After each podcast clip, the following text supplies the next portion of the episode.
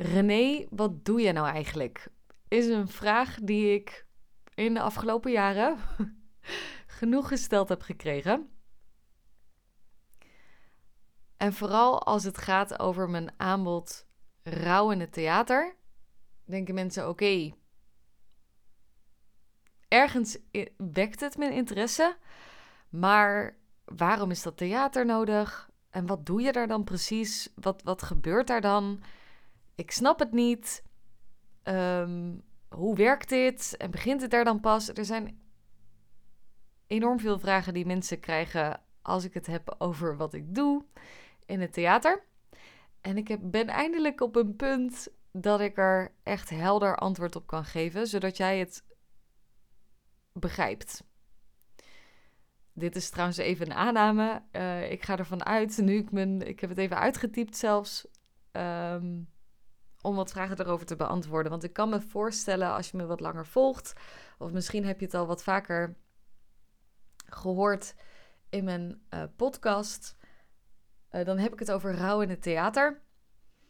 En laat ik even vooropstellen, wat ik daar in het theater doe, is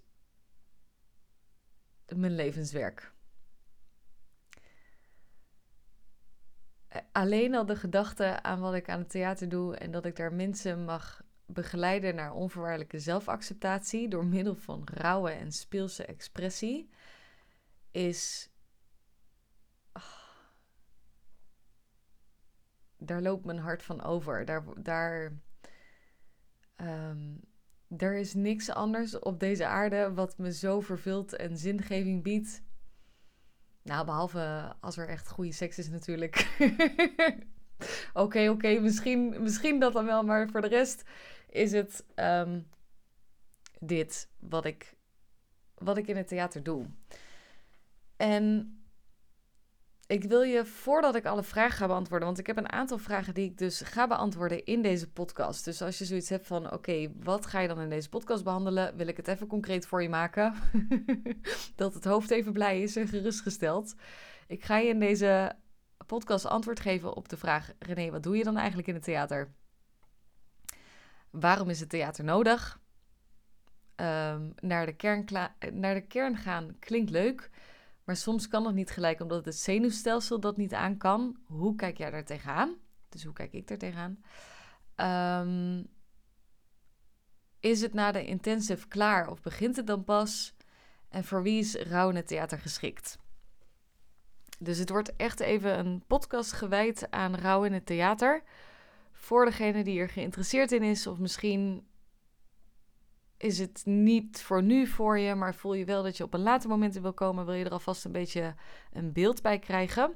No worries, I've got you. Ik snap het dat je daar meer helderheid over wil krijgen en ik kan hem nu ook zelf verwoorden wat ik daar doe. Um, want als je, misschien herken je dit of misschien herken je het nog niet op het moment dat je met je graves in aanraking komt, dan, dus met je gifts, dan begrijp je in eerste instantie niet wat er gebeurt. Want het gaat zo natuurlijk door je heen.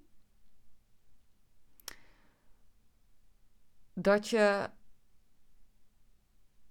zelf aan het ontdekken bent wat dan precies hetgene is waar je heel erg goed in bent, wat je talenten zijn.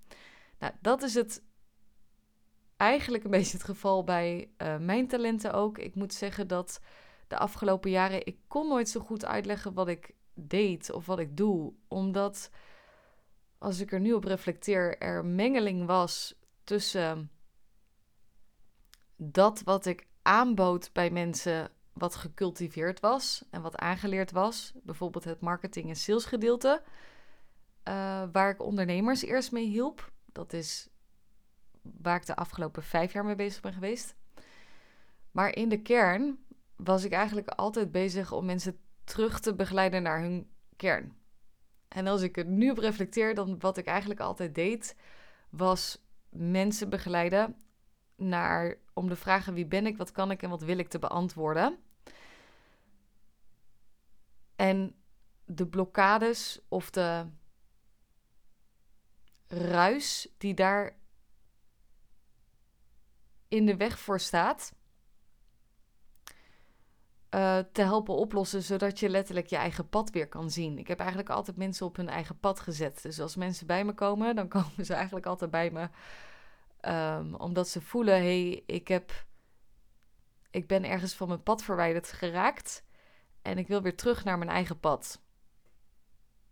Uh, ik wil terug naar wie ik ben. Misschien weten ze het van tevoren zelf niet. Uh, maar eigenlijk als ik nu daarover nadenk, dan is dat altijd de rode draad geweest in waarom mensen bij me kwamen. Alleen eerst had ik de focus op met name ondernemers die hun bedrijf dan ook van de grond wilden krijgen en hun missie wilden uitvoeren. Nu heb ik dat gedeelte losgelaten. En blijft er dus echt alleen maar mijn eigen kern over. En dat is dat ik mensen begeleid. Nou ja, ik noem het dus nu naar onvoorwaardelijke zelfacceptatie. Maar dat gaat in principe, wat mij betreft, ook echt over uh, weten wie je bent, wat je kan en wat je wil. En je leven daarnaar inrichten.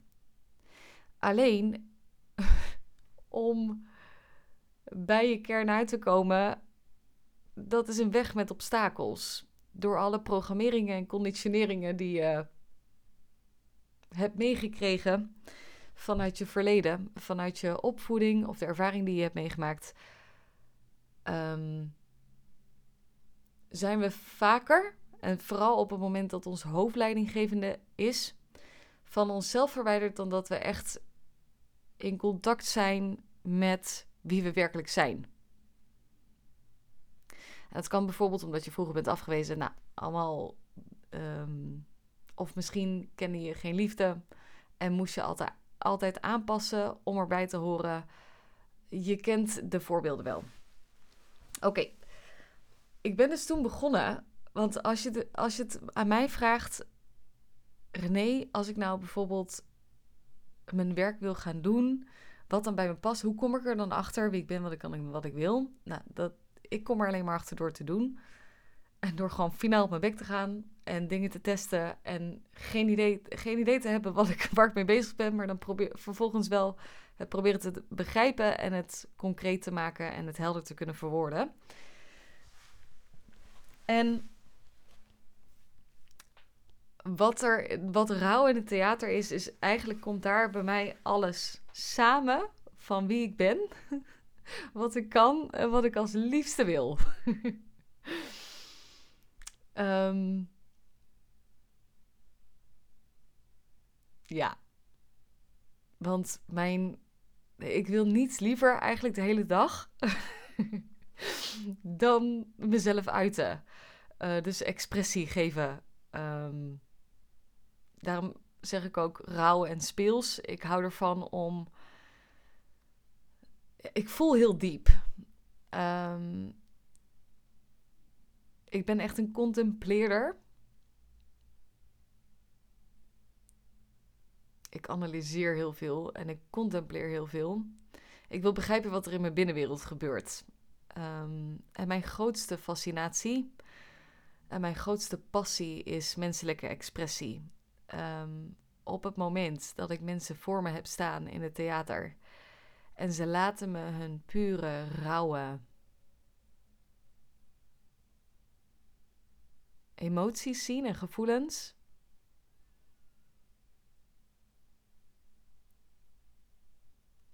Het is zo.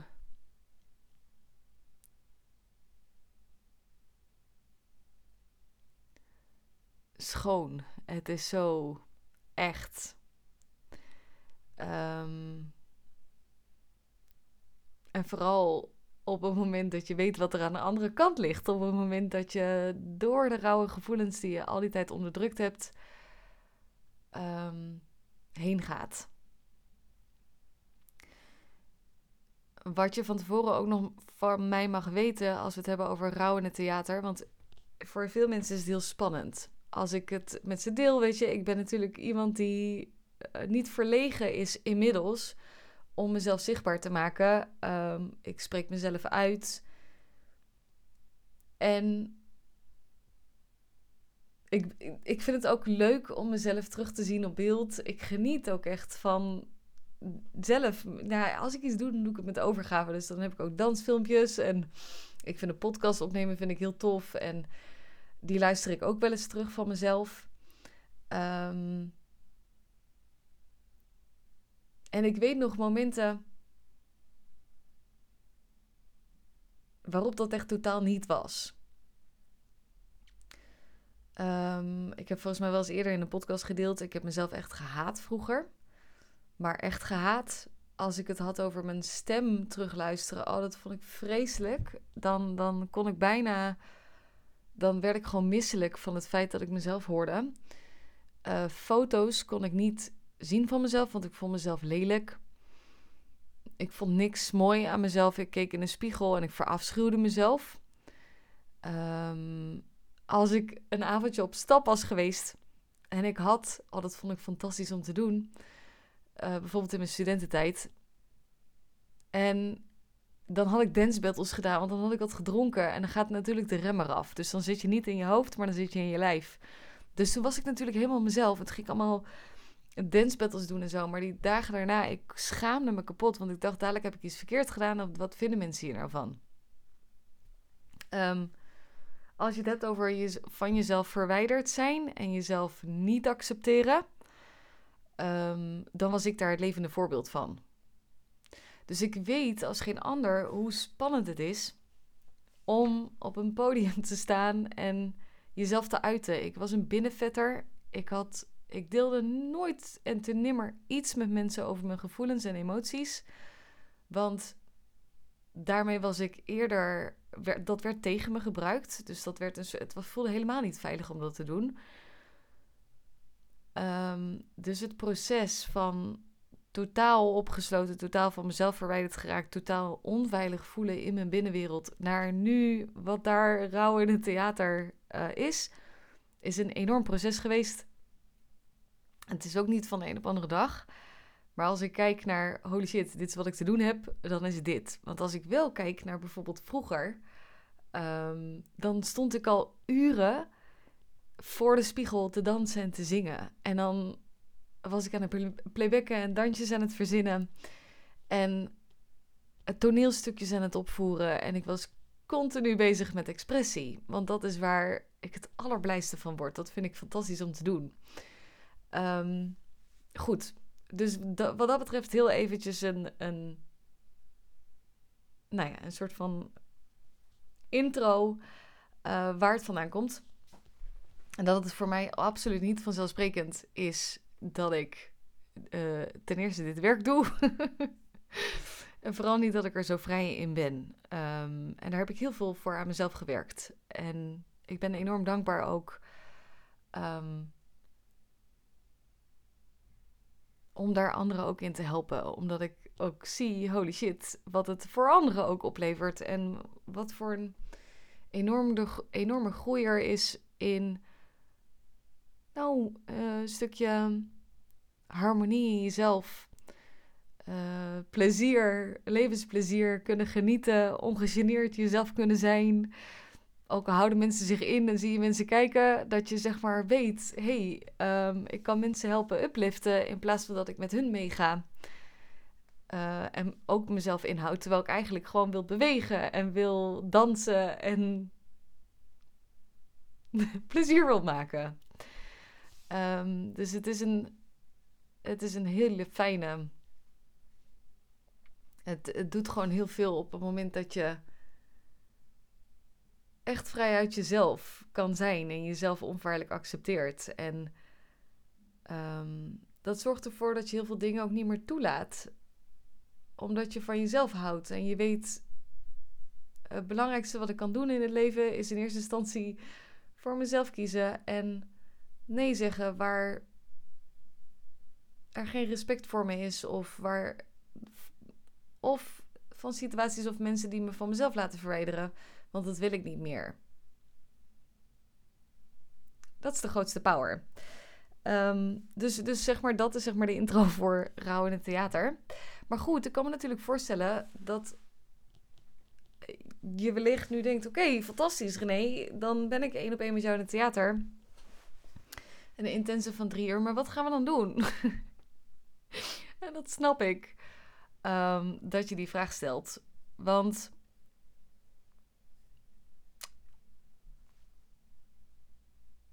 Wat in het kort gezegd, wat ik je op dat podium ga laten doen, want we, het is een, ehm, de locatie die ik heb is een middenzaal in Pand P in Eindhoven.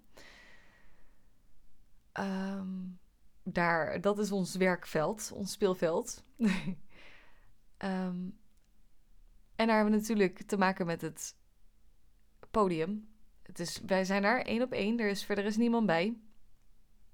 We hebben lichten, we hebben het geluid en we hebben de zaal die geluiddicht is.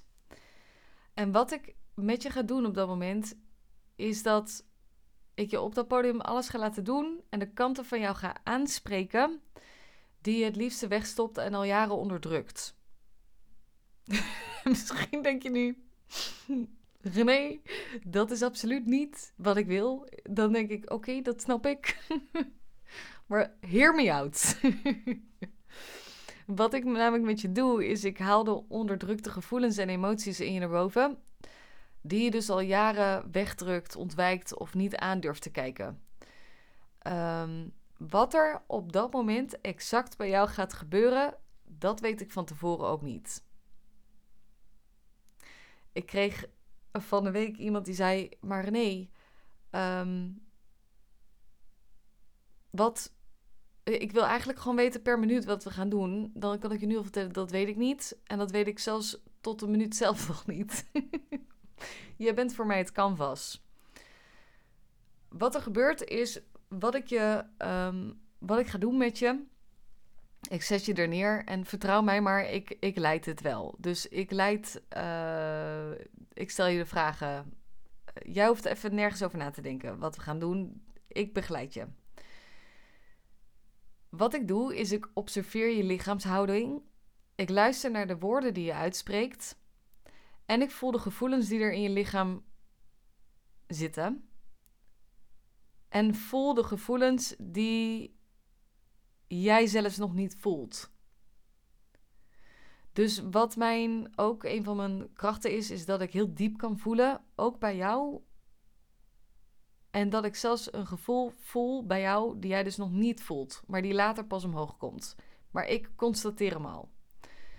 Vervolgens deel ik met je wat ik zie en welk deel in jou gezien, omarmd en losgelaten mag worden. Om daar een concreet voorbeeld van te geven, dit kan bijvoorbeeld betekenen dat op het moment dat je voor me staat, dat ik chaos en onrust bij je voel, terwijl je wellicht aan de buitenkant kalmte laat zien. Dus ik zie iets anders, of ik neem iets anders waar dan dat jij wellicht laat zien. Dus ik prik door het masker heen. Of ik prik door het muurtje heen. Soms kan het betekenen trouwens ook dat ik het niet kan zien, omdat jij je dan niet helemaal openstelt. Dan zeg ik letterlijk tegen je: kun je me even toestemming geven in je hoofd uh, om mij je te laten zien? Dus zelfs al kan ik, zullen er misschien momenten zijn waarop er bij mij geen antwoord komt, of waarop ik je niet kan waarnemen, dan weet ik dat je je ergens nog verschuilt, dat je het deurtje dicht hebt, maar dan moet je me even toestemming geven en toelaten. dat komt goed. Wat er dan vervolgens kan gebeuren, is dat ik je kan uitnodigen om de chaos en de onrust, met andere woorden, ik word helemaal gek, uiting te geven. Daar kan je wellicht weerstand door ervaren, want je wil wellicht niet gek gevonden worden. Want onbewust denken we, chaos, ik word gek, ik, ik kan het niet meer, ik kan het niet meer aan. Ik zie door de bomen het bos niet meer, ik word helemaal gek. Um, kan het ook zijn dat je het idee hebt, ik wil niet als psycho gezien worden. Hè? Want gek, ik wil niet als gek gezien worden. Dat herleiden we dan naar psycho. En dan, en dan ga ik je ook nog eens uitnodigen om die kant van je te laten zien. Dus dan zeg ik bijvoorbeeld tegen je: Oké, laat maar zien hoe de psycho in jou eruit ziet. Dan zet ik muziek aan, die je daarbij ondersteunt, die de onrust in je oproept. En nodig ik je uit om bijvoorbeeld de psycho in jou of de gek in jou te laten zien. Het goede nieuws is dat je eigenlijk geen andere optie hebt bij mij om er, doorheen te gaan. Dus ik, ik zeg nu wel heel mooi, ik nodig je uit. Maar eigenlijk komt het er wel op neer, je hebt geen andere optie. De enige optie is er doorheen gaan, want anders kunnen we het proces niet verder in. dus, um, dus eh, je hebt geen andere optie dan er uh, in te gaan of uh, zeg maar de psycho in jou te ondersteunen in dit specifieke situatie. Het kan natuurlijk ook iets anders zijn. Daar geef ik dadelijk nog wel een voorbeeld van. Um, en indien nodig, ga ik als, geef ik als eerste het voorbeeld wat ik ermee bedoel. Want soms kan het ook zijn dat je namelijk denkt, maar nee, hoe doe ik dat dan? En dan loop je vast. En op dat moment voel ik ook, oké, ehm, als het nodig is en het jouw proces ondersteunt, dan uh, geef ik er als eerste expressie aan. Dus ik um, stimuleer je op alle mogelijke manieren. En ik zoek ook sowieso altijd manieren op, op, het moment dat ik merk: oké, dit werkt niet. Um, of dit is niet helpend voor jou. Dan zoek ik een andere manier. Dus er is hoe dan ook. Um, linksom of rechtsom gaan we er doorheen. En ik ben een vastbijtertje. ik zet mijn tanden erin en we gaan ervoor. En ik zet ook alle kanten van mij in um, om jouw proces te ondersteunen. En dan niet vanuit een rol, maar vanuit rauwe expressie. Um, wat er namelijk bij mij gebeurt, ik kan niet anders dan mij overgeven aan het gevoel wat ik bij jou voel. En wat er dus er ook door mij heen gaat. En me daarin veilig te voelen. Nou, wanneer jij voelt dat het veilig is om expressie te geven op jouw rauwe manier, stimuleer ik je vervolgens om nog dieper te gaan. Dus je hebt bijvoorbeeld wel eens bij andere therapieën dat bijvoorbeeld er wordt gezegd: word maar boos. En dan word je vervolgens boos en oké, is goed, dan heb je dit eruit.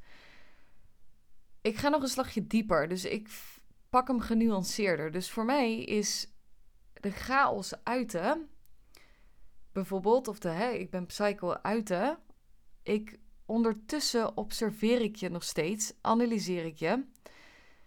En nodig ik je uit om vervolgens weer de verdieping in te gaan. Dus het is voor mij een soort van puzzel.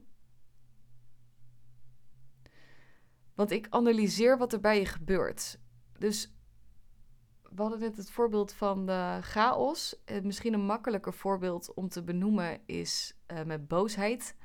Vaak is woede ook een thema wat omhoog komt, of agressie, waar we uiting aan geven. Je kan schreeuwen en je kan geluid maken, want we gaan geluid maken. Uh, vanuit je keel, dus ter hoogte van je keel, dan, dan doe je hem heel hoog en dan zet je er heel veel spanning en druk op. Maar wat je eigenlijk wil, is dat je. Dat de schreeuw en dat je vuur en je boosheid vanuit je onderbuik komt.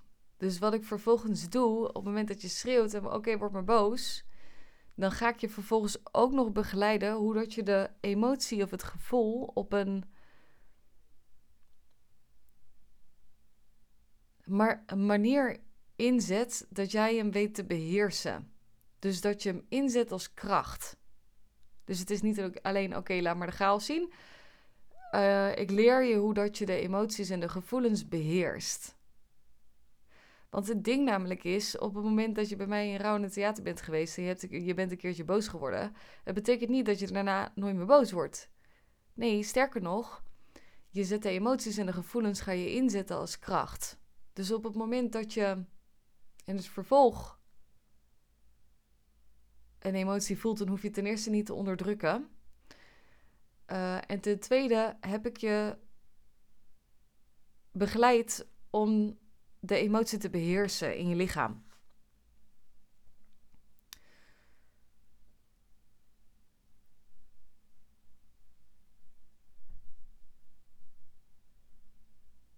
Vervolgens, als ik zie bijvoorbeeld dat je je inhoudt, nodig ik je uit om de remmer af te halen. Als ik zie dat je dieper kan, dan zeg ik ook dieper. Ik wijs het bijvoorbeeld aan als ik zeg: Oké, het is vanuit je onderbuik. Ik merk dat je nu net ter hoogte van je navel bijvoorbeeld schreeuwt. We gaan dieper. We gaan naar je onderbuik. Doe het maar vanuit je onderbuik. Voel maar vanuit je onderbuik. Haal het vervolgens uit je tenen. Um, totdat ik op een gegeven moment voel: hey, oké, nu is die klaar. Nu is die. Het heeft zijn doel gediend. En dan ontstaat er weer ruimte om naar, het volgende, naar de volgende kamer te gaan. Het is zeg maar alsof iedere emotie en gevoel die geuit wordt een deurtje opent naar een nieuwe donkere kamer waar we het licht weer in mogen zetten, weer aan mogen zetten. Um, en ondertussen, waar ik je ook vooral in mee wil nemen, is dat je gaat genieten van het uiten van de pure menselijke expressie. Dat het ehm, iets is waar je echt oprecht liefde voor gaat hebben. In plaats van het af te stoten, het moet weg, maar letterlijk het omarmt en voelt: wow, wat is dit? Um, wat is het eigenlijk mooi en puur en rauw om deze kant van mezelf te laten zien. Wat ook goed is om te weten, want, um, want ik wil namelijk dat je voelt op dat moment hoe bevrijdend het is om jezelf te uiten. En wat goed is om te weten, ik verlies je geen enkel moment uit het oog. Dus ik ben, je ik ben bij je gedurende de hele weg. En hoe harder je schreeuwt, hoe meer ik zeg: Oké, kom maar door. Yes, let's go. Oké, hier gaan we. Heel goed, heel goed. Dus je zal me vaker horen zeggen: Heel goed, heel goed. Kom maar, kom maar. Het is goed, het is oké, het is veilig. Kom maar. Dus ik ga je de hele tijd, zeg maar, stimuleren. Ehm, en je aanmoedigen om het maakt me niet uit wat voor kant het is. Om die te uiten.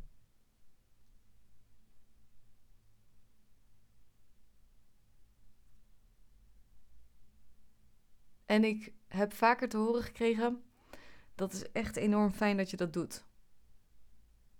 Want het is stimulerend. Ehm, het is fijn omdat, uh, om daarin uitgenodigd te worden en aangemoedigd te worden. Weet je, we werken met, met delen van onszelf daar, of delen van jou, die er nooit mochten zijn. Um, delen die je weggestopt hebt, die je onderdrukt hebt, want het kan niet. Er zit een oordeel op. Um, ik heb op dat moment nul oordelen. Nul. Het belangrijkste wat ik op dat moment vind, uh, is dat jij de vrijheid voelt om je te uiten. En vervolgens kunnen we natuurlijk ook op een volwassen manier het gesprek erover aangaan dat we natuurlijk snappen dat je die agressie niet zeg maar naar een ander inzet en dat loopt te projecteren. Dat snap ik. dat snappen we allebei. Dus vervolgens trekken we wel de volwassen les eruit. Um, en snappen we ook waarom het weggedrukt was. Maar ik leer je wel hoe je ermee. Uh, hoe je het kan beheersen en uh, de emoties en gevoelens Um, dat het veilig is om die te voelen, door je heen kan laten stromen en in kan zetten vanuit een kracht.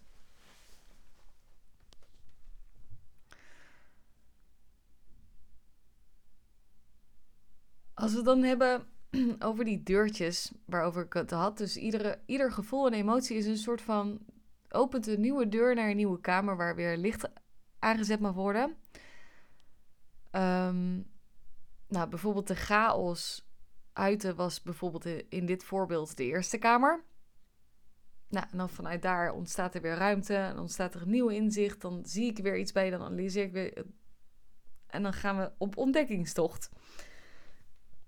Totdat we zijn aangekomen bij de kamer waar de schatkist te vinden is. En de schatkist is dan de plek waar je essentie, leiderschap en innerlijke harmonie geactiveerd wordt. Je essentie maakt je dan bewust over wie je werkelijk bent. Het leiderschap dat geactiveerd wordt, zorgt ervoor dat je ook de nodige correcties in je gedrag kan doorvoeren die in lijn liggen met de persoon wie je wilt zijn. Dus het zet een bepaalde kracht aan. En de innerlijke harmonie zorgt ervoor dat je ook vanuit rust en vertrouwen je nieuwe toekomst tegemoet gaat.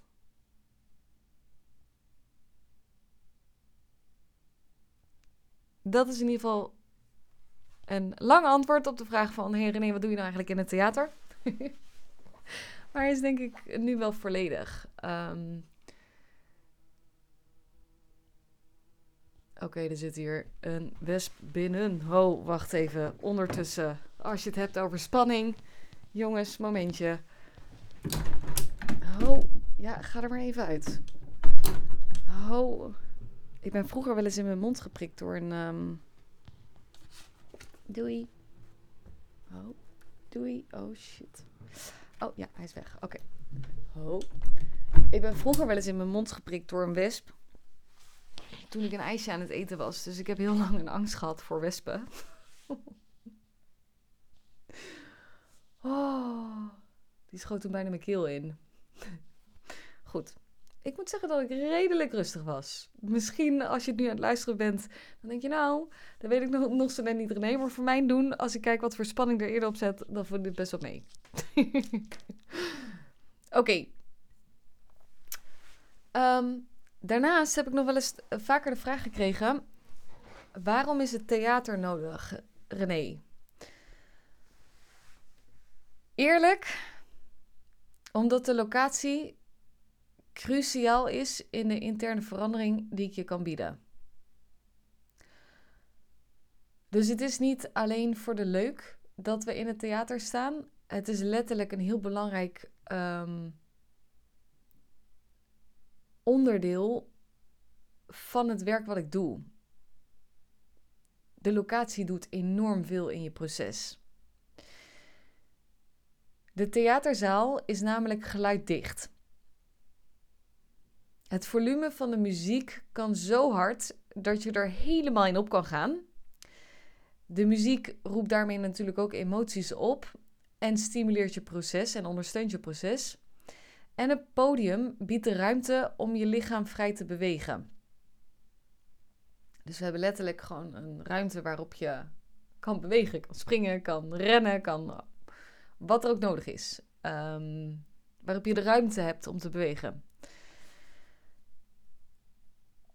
De theaterzaal, dus de zaal, biedt ook de mogelijkheid om versneld interne processen te doorlopen en spanningen los te laten.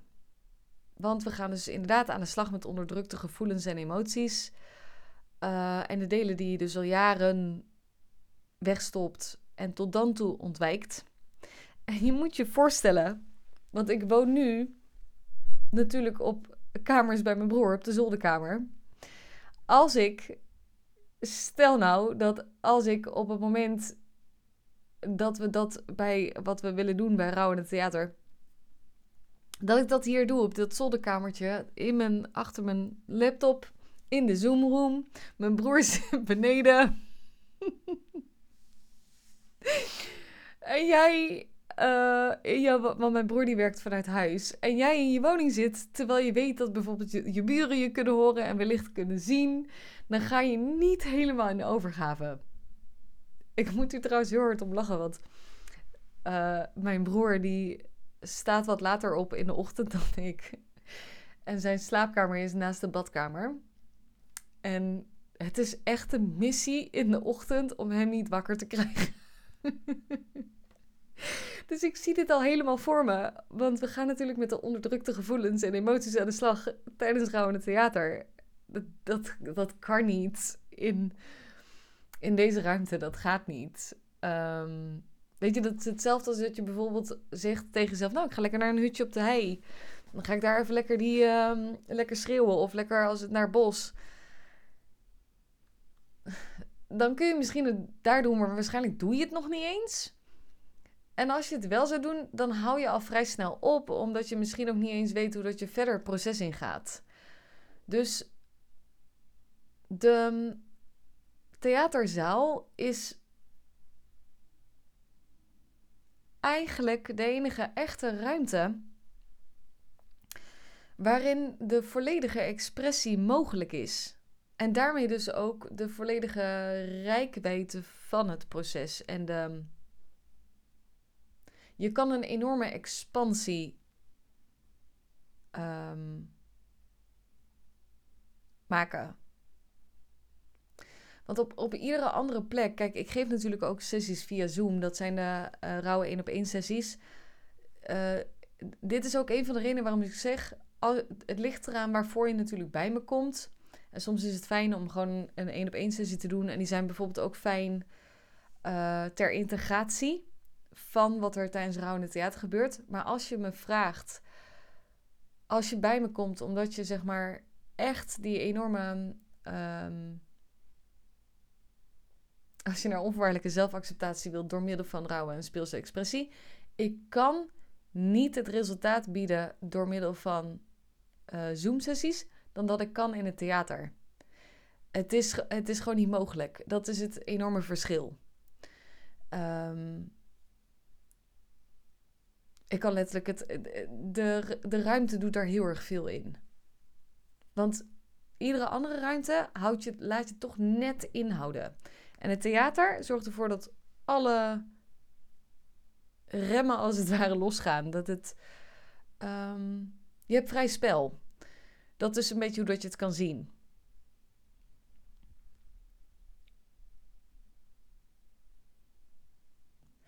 Dus de theaterzaal is voor mij een cruciaal uh, onderdeel om je proces te kunnen faciliteren. Het gaat er in die zin niet om, want ik heb soms ook um, um, mensen die bijvoorbeeld zeggen: Oh, ik heb al zoveel theaterdagen gedaan. Ik vermoed dat. Nee, wat ik doe in het theater, dat wordt nergens anders gedaan. De diepgang en de echte rauwheid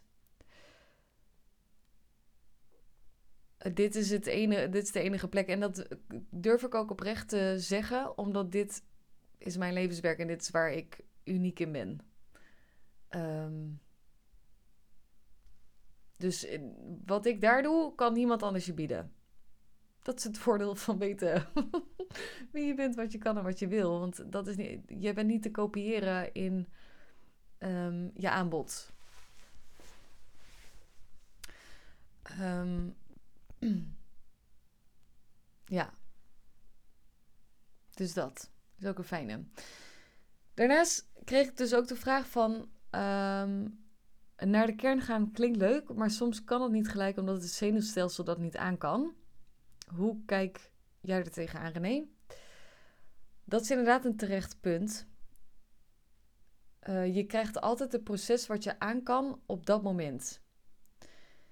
Ik zie erop toe dat je veilig begeleid wordt en dat je zenuwstelsel het aan kan om door het proces heen te gaan.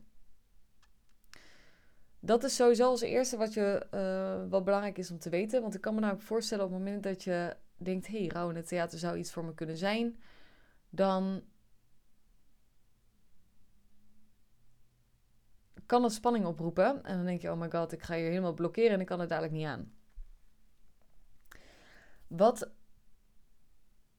een belangrijke is uh, in deze vraag en ook in mijn perspectief op deze vraag, is dat het ook afhankelijk is van de spaceholder of de begeleider, hoe ver je kan gaan in je proces.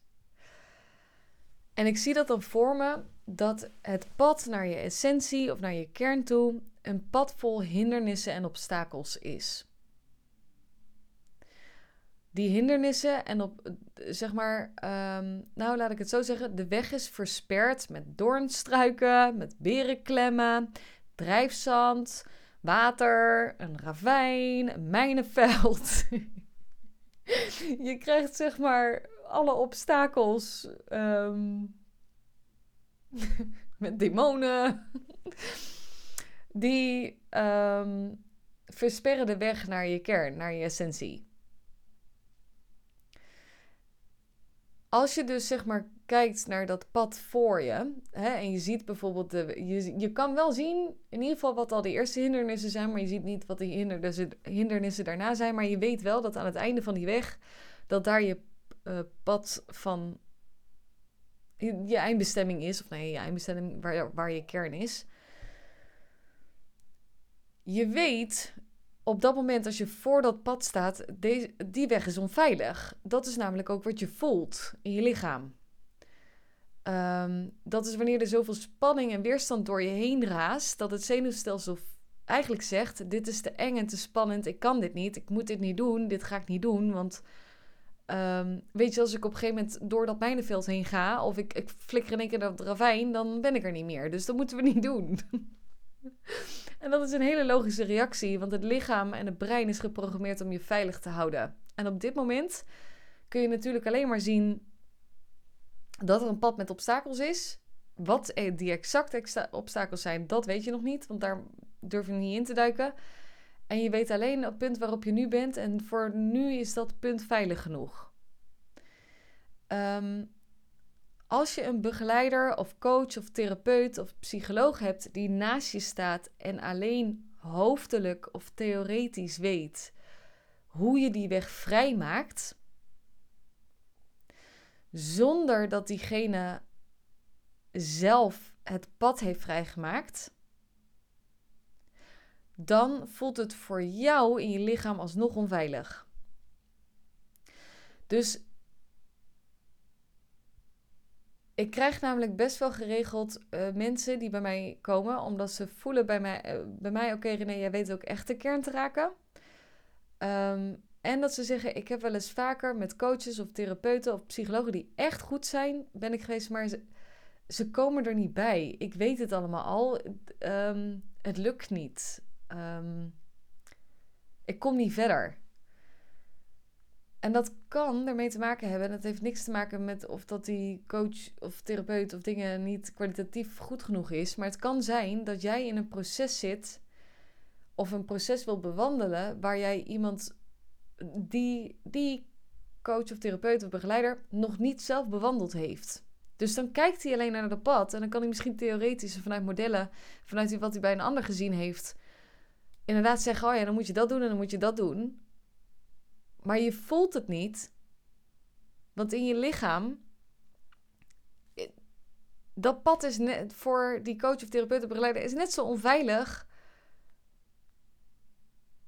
voor zichzelf als dat het voor jou is. Want jullie staan er allebei te kijken naar de pad. En dan denk je allebei van ja, oké, ik ben naar de pad aan het kijken en het is fantastisch, maar ja, ik denk dat, ik denk dat je het zo moet oplossen.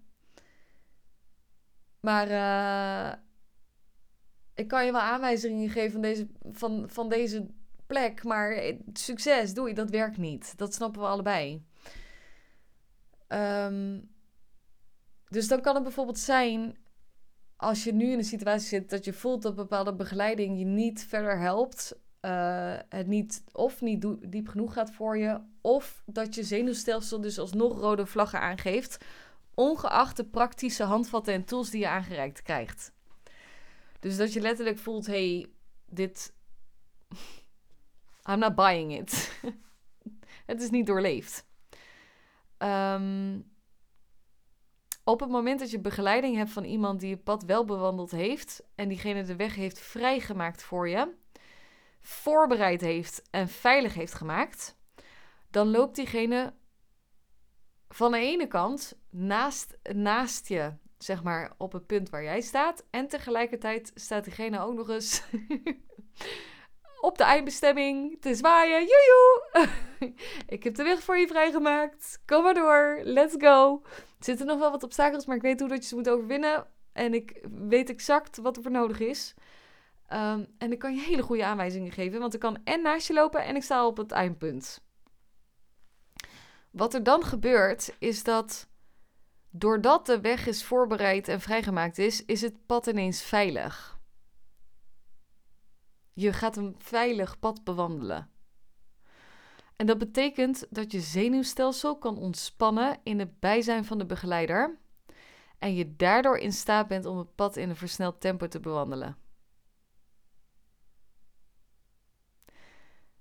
ik ben zo'n wegvoorbereider.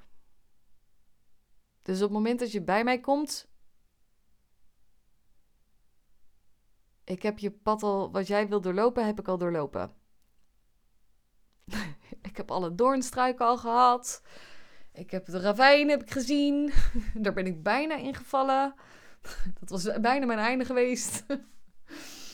ik heb het water heb ik gezien. Ik heb de, het drijfzand ben ik ingestapt.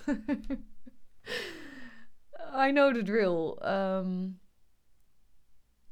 ik, ik weet waar je doorheen gaat. En het is, ik voel me nu veilig in alle delen in mezelf. Dus, en ik heb de weg vrijgemaakt. Het is veilig. Het is oké. kom maar. Ehm, waardoor jij in een versneld tempo er doorheen kan. En dat is wel interessant, want ik heb wel eens vaker ehm, dat bijvoorbeeld deelnemers van Rouw in het Theater tegen me zeiden van... Oké René, ik ga denk ik wel echt... Uh, ik vind het heel spannend wat we gaan doen en ik weet niet of dat ik het kan. En um, ik denk wel dat ik ga blokkeren. En dat ik aan het einde van de sessie, of aan het einde van de intensive, het is geen sessie, het is een intensive, ook tegen ze zei: Huh, maar je bent helemaal niet geblokkeerd. Ik heb nergens gemerkt dat je ook maar ergens, zeg maar, vastliep. En toen kreeg ik van meerdere terug: um, Ja, maar dat komt. Ik weet bij jou, René, heeft sowieso verbergen geen zin. Het heeft geen zin, want ik ga er toch doorheen. Dus ik kan me maar beter overgeven en het voelt veilig. Uh, omdat ik en stimuleer en ondersteun en aanmoedig en um, ook het doorleef. Dus op het moment dat het nodig is dat ik als eerste ga, laat ik het zien. Um, dus dan voel je al dat het veilig is. En dat is, dat is voelbaar. Het geldt trouwens niet voor iedereen. Want het kan natuurlijk ook zijn dat je op een ander punt zit in je proces. Um, en dat je wel kan blokkeren. weet je, tuurlijk, dat kan altijd. Um, dan help ik je door die blokkade heen. Um, we gaan zeg maar door totdat jij de eindbestemming van het pad uh, bereikt waarvoor je bij me de intensive hebt uh, geboekt. Um, dus dat is ook even eerlijk. Weet je, dat geldt natuurlijk niet voor iedereen. Dat ligt natuurlijk ook aan hoe dat jij erop reageert. Um, maar het was opvallend dat bij meerdere mensen die zeiden: Ik heb het idee dat ik ga blokkeren. Die dat normaal gesproken ook zouden doen. Dat gaven ze ook aan bij andere mensen, therapeuten. Ik heb veel mensen die al heel veel bij therapieën en coaching en um, innerlijk werk hebben gedaan. Zei ik, ik blokkeer normaal gesproken, maar bij jou uh, niet. Hoeft natuurlijk voor jou niet zo te betekenen. I don't know, weet je, dat weten we niet als je bij mij in theater staat. Maar um, mocht het zo zijn, dan begeleid ik je ook daar weer doorheen. Dat is helemaal oké. Okay. Um, ik ga in ieder geval door. En ik, ik ben, wat dat betreft, ben ik wel vastberaden, volhardend. je komt bij me en je gaat er doorheen waarvoor je bij me komt. en ik stop niet totdat ik zie dat het opgelost is. en dat betekent niet dat je gefixt hoeft te worden, never niet. Maar um, ik voel wel, weet je, is, ik voel wel de verantwoordelijkheid. Je komt daar bij mij omdat je een bepaald proces aan wil gaan. Um, en ik ga erdoor.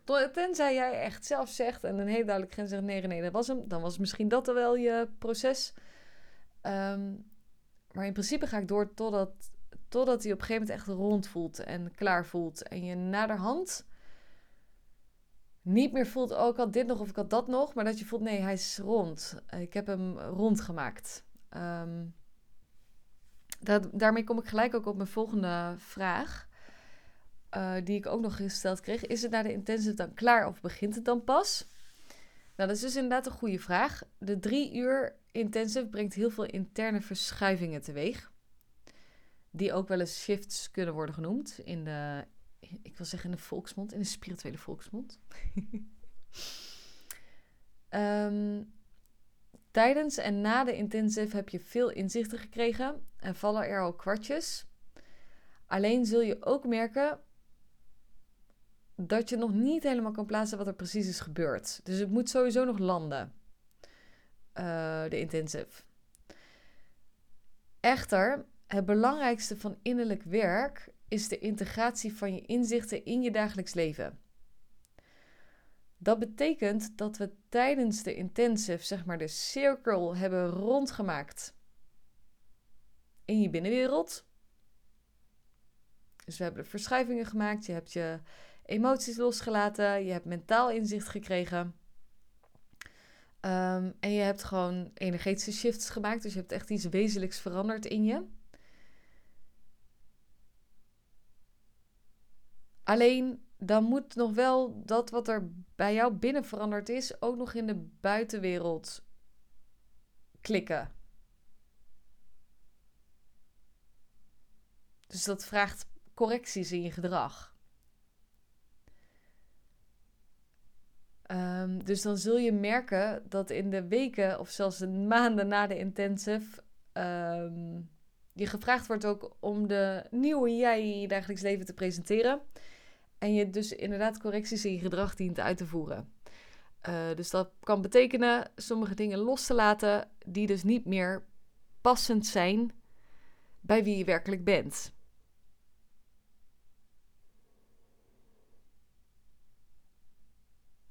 Dus dat kan bijvoorbeeld zijn een baan loslaten die niet meer passend is. Vriendschappen loslaten. Uh, misschien komen er wel nieuwe mensen in je leven.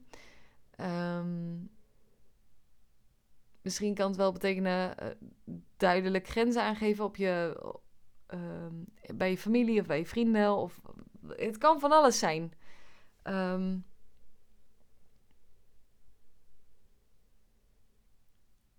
dat de nieuwe jij, zeg maar, als het geïntegreerd mag worden in je dagelijks leven. Uh, er zit sowieso één integratiesessie inbegrepen bij Rouw in het Theater. Eh, een week naar de hand. Dus dan hebben we een Zoom-call en dan kunnen we het er inderdaad gewoon over hebben. Indien je langer begeleiding wil, dan kunnen we afstemmen wat het meest passend is voor je situatie. Ik kan me namelijk voorstellen dat het voor jou fijn is. Ik heb onlangs een rouw traject verkocht um, aan een oud klant, die is weer bij me. Ze zei op een gegeven moment ook: René, um, ze zegt, ik heb heel veel coaches en, en weer therapieën en Jungiaanse dingen en ze, gehad. Um, echt goede psychologen, maar ze raken de kern niet. En ze zegt, er is gewoon een thema waar ik tegenaan loop. En ik kom toch weer bij jou uit. En ze gaf aan...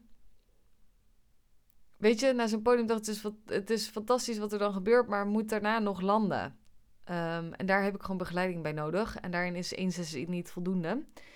Uh, dus het is een beetje afhankelijk van wat, hoe ervaren je ook bent met integratiewerk. Dus hoe goed je daar, of hoe geoefend je daarin bent.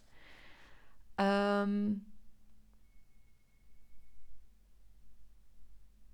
ik durf wel te zeggen dat ik daar zelf heel erg in getraind ben. Daar ben ik wel sterk in. Um,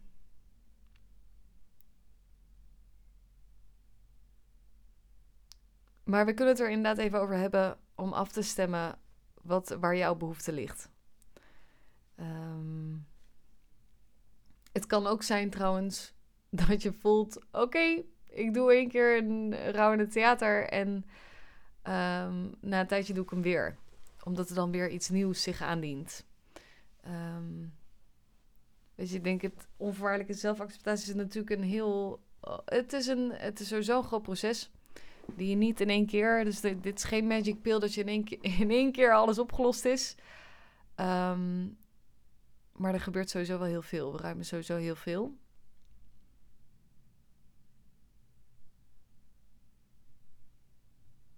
Ja.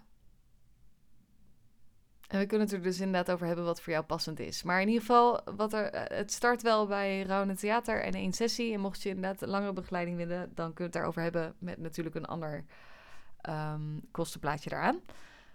Um, ja.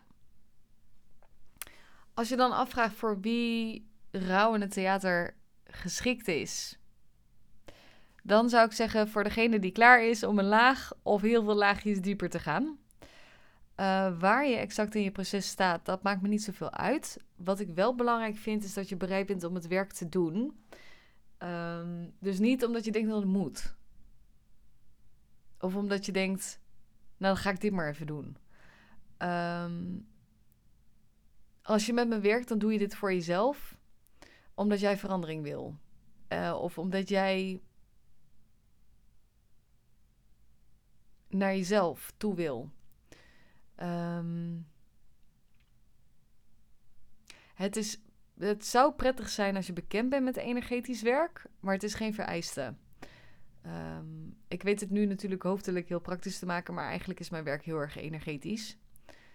Um, voor degene die het nog lekker vinden als ik dat zeg.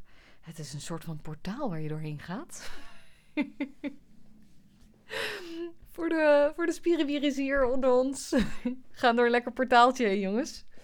Nee, er is, er is wel oprecht een, um, een leven voor rouw in het theater en een leven na rouw in het theater. Um, het is een grote verandering. Ja. Ook als je veel innerlijk werk hebt gedaan, of misschien wel juist dan, is rouw in het theater geschikt. Um, want wat ik namelijk doe, ik ga door waar de meesten stoppen. En ik werk op hele diepe lagen. Um,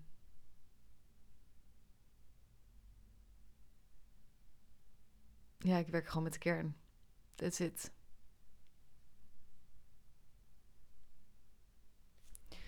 Dus dat is wel een um, fijn om te weten. Even kijken, kan ik hier nog meer iets over delen?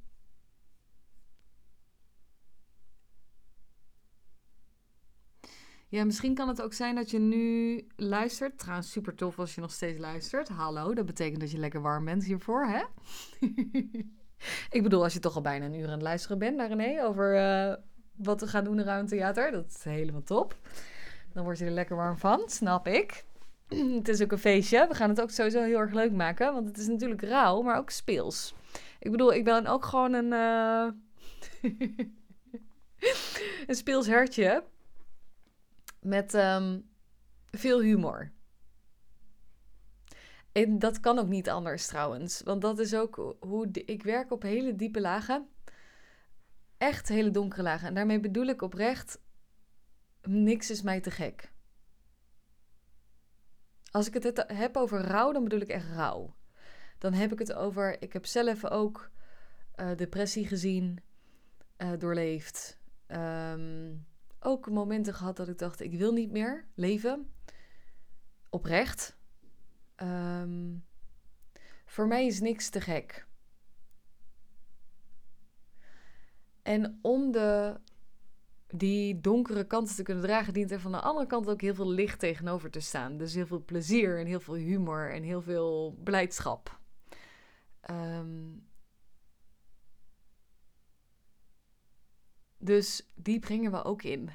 Snap je? Dus het wordt echt niet alleen maar zwaar. Ook al werken we wel met, met echt wel pittige thema's. Weet je, ik heb oprecht veel bewondering en respect voor de mensen die bij me in het theater staan. Want ik weet als geen ander hoe veel moed het vraagt om jezelf zo kwetsbaar te laten zien, zo rauw te laten zien.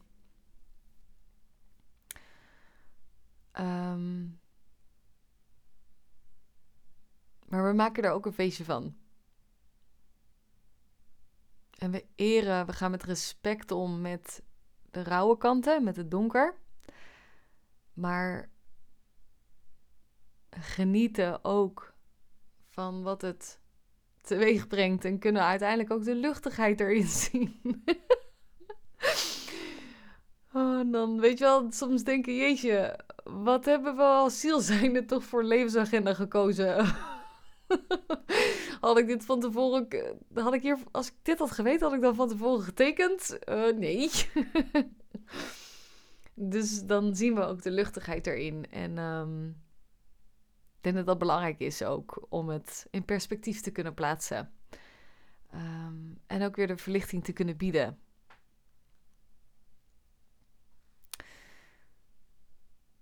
Dus er zit heel veel plezier achter. En ik denk dat dat ook belangrijk is. Weet je, misschien denk je wel van de ene kant vind ik het rete interessant wat je doet en wekt het mijn interesse. Ik bedoel, als je nu nog steeds luistert, absoluut.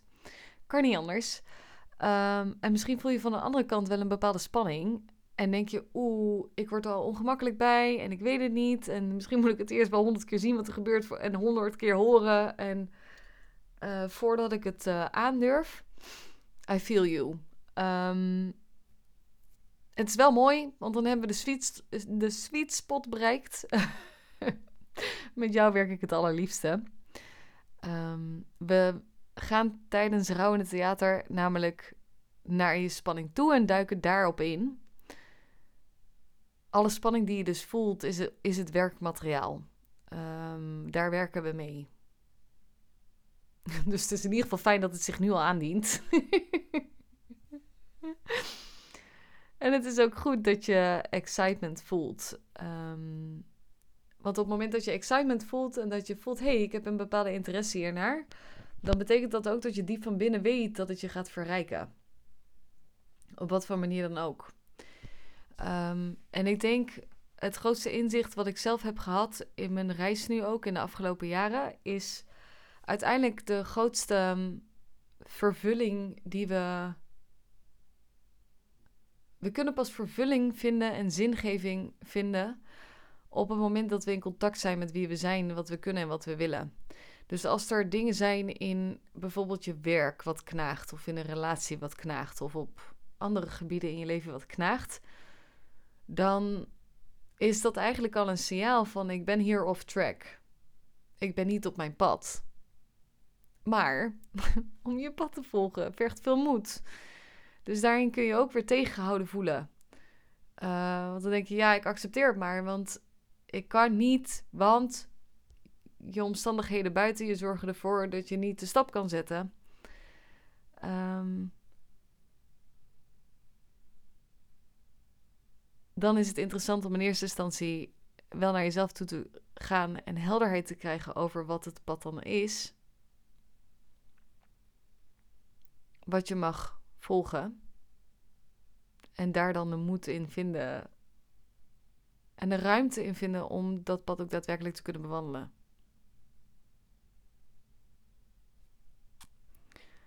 Uh, that's it. Ja. Oké, het is echt best wel een lange podcast geworden, maar ik denk wel een goede. Zeker op het moment dat je uh, twijfelt of inderdaad het idee heb, hé, ik wil weten wat gebeurt er nou in Rouw in het theater. Um, dan is dit een hele fijne om um, nou, voor jezelf om even te voelen en na te denken, is dit inderdaad, wat voel ik hierbij? Is dit wat ik wil? Durf ik het aan?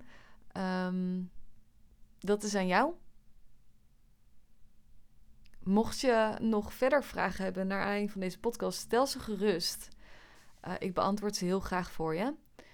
Um, mocht je erover willen bellen of dat het de juiste stap voor je is, laat het ook zeker weten. Um, dat kan via, is denk ik via, even via Instagram laten weten.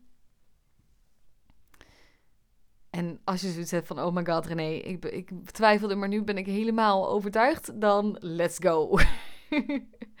Wat er dan gebeurt is dan, je kan hem gelijk al betalen. Je kan trouwens ook in termijnen betalen. De investering is op dit moment 777 euro, inclusief btw. Ehm, en wat wilde ik daar nou over delen? Dat is dus voor de drie uur intensive in het theater in Eindhoven. En een integratiesessie voor na de week. Uh, voor een week later. Mocht je verder nog begeleiding willen, dan is dat uiteraard bespreekbaar. Um, dan kunnen we het daar absoluut over hebben. Wat daarin handig is en wat daarin voor jou uh, ook haalbaar is. Um, betalen in termijnen is ook een optie. Mocht je dat willen, laat het ook vooral even weten. Denk ik graag met je mee. En uh, verder rest maar alleen maar te zeggen: als je hem voelt, let me know. Het zou ongelooflijk tof. Ik heb er heel veel zin in. Uh, om dit te doen. Dit is waar ik het meest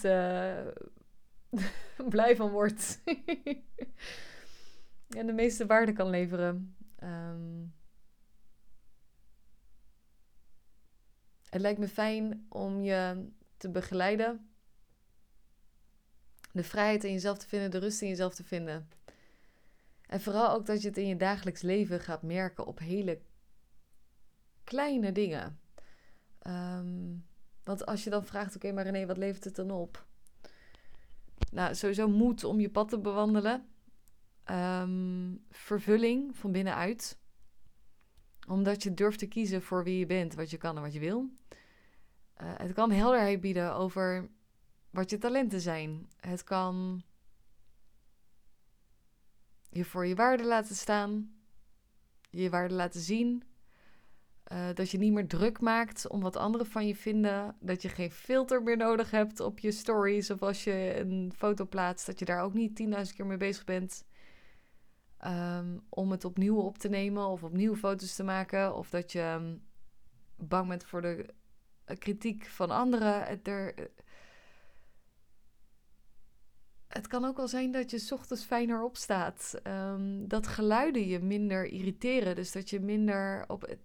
Er kan zo ongelooflijk veel voor je veranderen. Um, je relaties met anderen die verdiepen. Uh, dat je seksleven beter wordt. Dat je meer in je vrouwelijkheid staat. Of als je man bent, meer in je mannelijkheid staat. Het, het is zo. Um, er is zoveel voor je mogelijk. Het ligt er natuurlijk aan wat, waarvoor je bij me komt en wat het proces is wat jij in mag gaan. We hoeven niet alles aan te pakken natuurlijk wat ik net allemaal deel, maar dit zijn, kunnen um, mogelijke resultaten voor je zijn. Dus, nou, genoeg geluld René. ik zet even het linkje naar de landingspagina erbij. Dan kun je die even voor jezelf ook even doornemen. Um, ja, en laat het vooral weten als je er even over wilt bellen. Als je zegt van, oh my god, ik wil er gewoon in. Let's go. I'm here. Oh ja, dat wilde ik nog delen. Um, we stemmen samen een datum en tijd af. Um, dus dat kan door de week, kan ook in het weekend. Dan heb ik ook mogelijke plekken. Die stemmen we samen af. En dan uh, gaan we lekker de diepte in. Oh my god. ik heb er zin in. Um, ja, dankjewel voor het luisteren. En ik zie je binnenkort. Heel veel liefs.